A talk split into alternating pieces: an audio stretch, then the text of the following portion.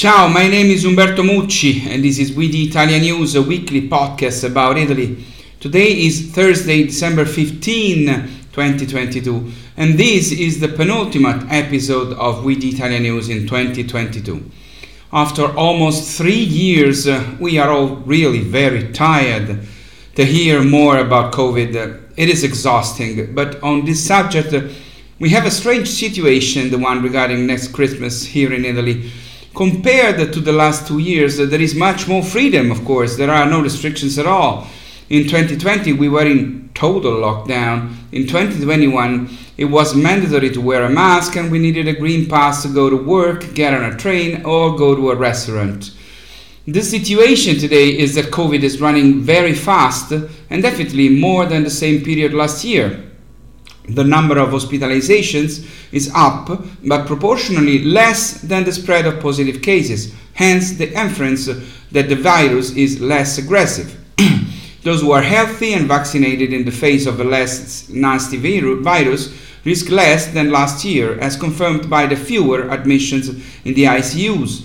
The most fragile in some cases die without passing through the ICU, where usually those who are already advanced in age and with a compromised clinical picture are not admitted now. In essence, the frail, and all the more so if unvaccinated, are the victims of this umpteenth wave. However, 7.2% more people died in Italy in September 2022 than the average of the previous 4 years without COVID. In the meantime, the government has also changed in Italy, and those who won the elections last September have always been quite skeptical about the restrictions. And so, and let's all hope we don't have to regret it, in Italy even the isolation of people infected with the coronavirus, which today lasts for 5 days, will end very soon without the need to swab. Let's talk about enterprise with three different good news. The first is that plus 2% increase in Italian patent applications published by the European Patent Office in 2021 compared to 2022 was registered. To these, moreover, must be added the applications submitted by Italy to the EPO but not yet published, which makes last year's growth figure jump to plus 6.5%. compared to an average of 2.3% recorded in average by the European Union. The strongest sectors are pharmaceutical technologies, biotechnology and chemistry, which registered a plus 9.5% increase over the previous year in Italy. The second piece of news is that worldwide sales of luxury brands are growing and Italy is in the front row, with 23 companies in the top 100. Prada Group, Moncler and Giorgio Armani are the top three Italian players in the ranking. The third good news is that 2022 closes on a positive note for the Italian startup ecosystem, with a share of equity investments by Italian high-tech startups of 2.1 billion, 3 times more than the investments reached in 2019. One of the most talked about things in Italy these days is a bad news story in which a man killed 4 people during an apartment building meeting, what we in Italy call la riunione di condominio. Condominium meetings have traditionally been the cause of big fights in Italy. Research has shown that we are the most litigious in Europe on this, with Lazio, where the ugly event of these days happened, and Campania leading the list of regions. In the Italian courts, there are between 1 and 2 million cases pending between people living in the same condominium. Keep in mind that 7 out of 10 households in Italy are homeowners, and 28% of owner households own other properties. Italy is one of the countries with the highest number of homeowners in the world. I live in a condominium, and fortunately, there's never been a dispute in ours. But why do we in Italy fight in these situations? Now close your eyes and imagine a condominium building in an Italian city. It is the annoying smells coming from the kitchens of other apartments that are the main reason for verbal fights in buildings. In second place are annoying noises, the radio, music, TV at too high a volume, walking back and forth in heeled shoes, chairs and furniture moved around at all hours of the day and night.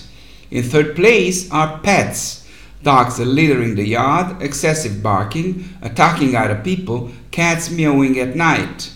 Fourth cause of altercations, on the other hand, is the wrong use of common areas, cars parked badly in the yard, materials deposited in hallways, terraces used as storage rooms. Closing the rankings is the issue of plants, whether too much or too little, with leaves falling and water running off, and balconies, from which often fall dust and crumbs from tablecloths and carpets knocked from upstairs, or cigarette butts thrown down to the yard. Let's talk about money. Since COVID began, two-thirds of Italians have reduced their income, while one-third have come out with an income higher than pre-pandemic. If for half of what the survey calls losers, the loss over the three-year period has been all in all small, reaching a maximum of 410 euros. On the other hand, for the 25% of those who have suffered a loss, it comes to 1,200 euros. And then there are those who lost the most, 3.6% of taxpayers who earn 35% less than in 2019. It means an average loss of 8,200 euros. But there are also those who went over 10,000. These are the weakest categories, mostly women over 30 with low incomes and a precarious job. 4 out of 10 have a child. Looking at the distribution of income from 2019 to 2021 in Italy, dividing the population into 5 parts, overall the poorest 20% declare 5.8% of income, while the richest 20% declare 40.9% of income, a ratio of 1 to 6.8. In addition, while there was an overall increase of 1.5% at the national level, in Valle d'Aosta, Abruzzo, Molise, Trentino Alto Adige, Marche and Piedmont, household disposable income in 2021 had not yet returned to that of 2019, while the regions that did better in this matter are Lazio, Lombardy, Sicily, Umbria, Campania and Friuli Venezia Giulia. At the city level, there are 18 provinces that are worse off in 2019, than in 2019, particularly the less populated ones that are not keeping up with the large metropolitan areas.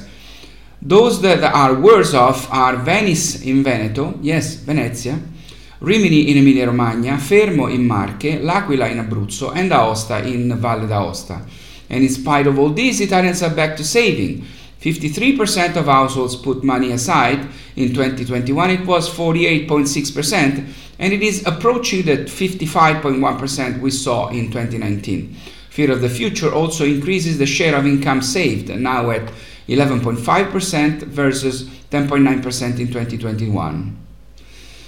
A few days ago, a very ugly and disturbing scandal broke out in Europe. Qatar and Morocco, the countries of Qatar and Morocco, bribed some members of the European Parliament to convince them to vote in favor of the two countries when their behavior regarding human rights were analyzed. It is the biggest case of corruption ever in European institutions, and unfortunately, among the 4 people arrested in Brussels, 3 were Italians. From this point of view, Italy is not making a good impression, on the contrary. But another smaller data, is emerging always at the European level that speaks well of us instead. The combination of strained household budgets and the annual desire to enjoy the holidays to the fullest are fueling a rise in fraudulent behavior, especially when it comes to e-commerce. That said, Italians appear to be more honest than consumers in other European countries. We are the ones who have cheated less, for instance 3 times less than the Britons, on product returns and complaints related to online purchases, false statements that an order was not satisfactory upon delivery in an attempt to get a refund and keep the product, and false claiming that a package never arrived to keep the article for free.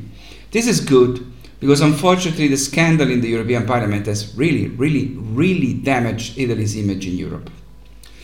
Once again, I managed to end this episode with good news. Italy is in the front row in the construction of the SKA Observatory, the largest radio telescope in the world, whose first phase of construction has a cost estimated at 1.3 billion euros. So far, 4 major contracts have been awarded to Italy for a total of 300 million euros out of the 450 million allocated to 50 contracts from July 2021 to present date. Once again, Italian technology proves to be one of the Italian excellencies. We're not just food and wine, even though our food and wine are amazing. Well, it's all for now. It's all for today. This was the penultimate video and audio podcast of WDI Italian News for 2022. I'll see you next Thursday for the last one. Please stay safe and take care. My name is Umberto Mucci. Ciao from Rome.